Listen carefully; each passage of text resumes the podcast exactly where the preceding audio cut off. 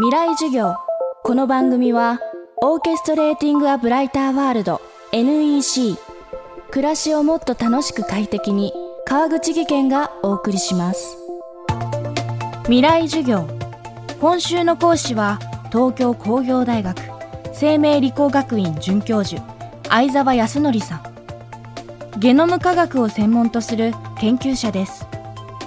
ゲノムとは私たち人をはじめとした生命のいわば設計図のこと。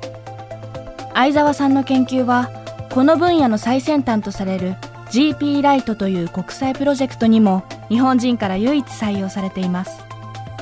今週は医療や産業だけでなく社会構造から生命観宗教観まで全てを劇的に転換させる可能性を持つゲノム科学の最前線で今起きていることそしてその課題を相沢さんに伺っていきます。未来授業1時間目。まずは相沢さんご自身の研究について。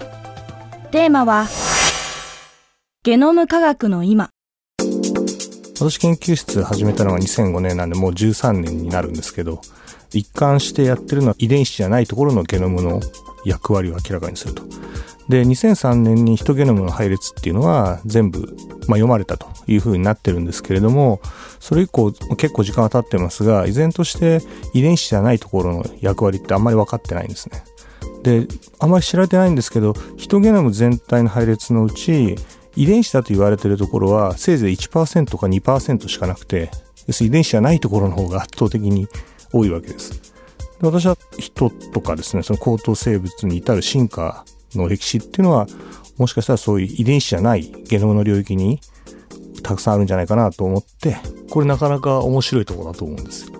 本当に必要なのかどうかっていうのは、もう取り除いてみて、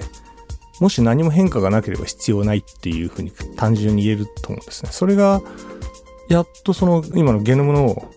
狙った部分を切り取るっていう技術ができるようになったんで、ようやくそのいわゆる因果関係ですね。あそこがなくなった時にどうなのかっていうことがやっとわかるような時代になったっていうふうに私は今思ってます。ですから、今までずっと研究室立ち上げてきてから注目して興味を持ってきた遺伝子と遺伝子の間の膨大な領域の役割っていうのはようやくゲノム工学の技術が発達してきて初めてできるんじゃないかなっていうふうに今考えて期待してます。この相沢さんのヒトゲノムの非遺伝子領域をめぐる研究は GP ライトという国際的な研究プロジェクトに日本人から唯一研究計画が採用されているといいます。GP ライトこの言葉は今ゲノム研究の世界で最もホットなキーワードと言われています。GP ライトはですねゲノムプロジェクトライトの略でライトっていうのはこの場合英語で言うところの各方のライトですね。でこれはあの2006年夏にアメリカを中心とした合成生物学の研究者たちがネイチャーに宣言したプロジェクトは国際コンソーシアムになります。で目的はですねゲノムの配列の役割っていうのを明らかにしたいとでそのためにはやっぱり削るもそうですけれども新しく書き直してみた時にその意味インパクトを確認してでもう一回それをまたじゃあ別の書き方をしてそしたら次はどうなるのかみたいな。それをぐるぐる回すっていうことによってゲノムの配列とその配列が持ってる役割っていうのを明らかにしたいっていうのがこのコンソーシアムの一番のモチベーションですね。で現在約15カ国から200名ぐらいの研究者がこのプロジェクトに正式に参画してまして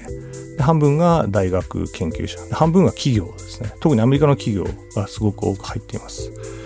でとりあえず10年間のプロジェクトでいまだにですね課題が何であるかすらわからないと。あまりにも目標がチャレンジングすぎて大きすぎてわからないのでまず最初の5年間は少し小さいプロジェクトを、メンバーから募集してでそれをパイロットプロジェクトと、まあ、呼んでるんですけどでそのパイロットプロジェクトを募集かけて、でも世界で私が聞いたところで30から40ぐらいのプロジェクトがメンバーから集まってきて、で、その13プロジェクトですかね、今採択されてますが、私のプロジェクトが一つそこに、まあ、入っていると。まさに非遺伝子領域をま切り取ってその役割を明らかにしましょう。というもので、まあ、特にちょっと専門的になっちゃいますけどイントロン。こう一見無駄になそんなものが何で存在する必要があるかっていうのはわからない。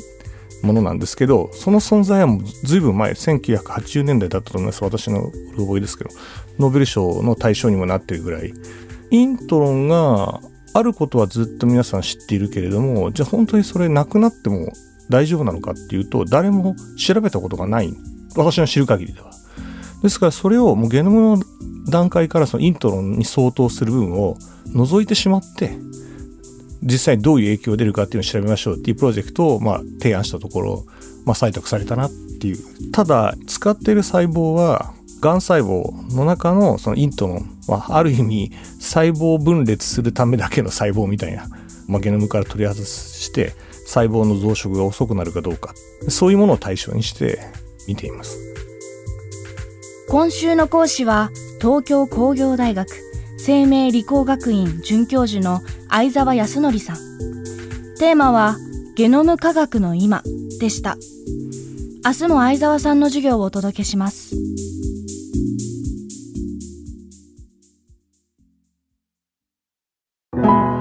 川口技研階段での転落。大きな怪我につながるので怖いですよね。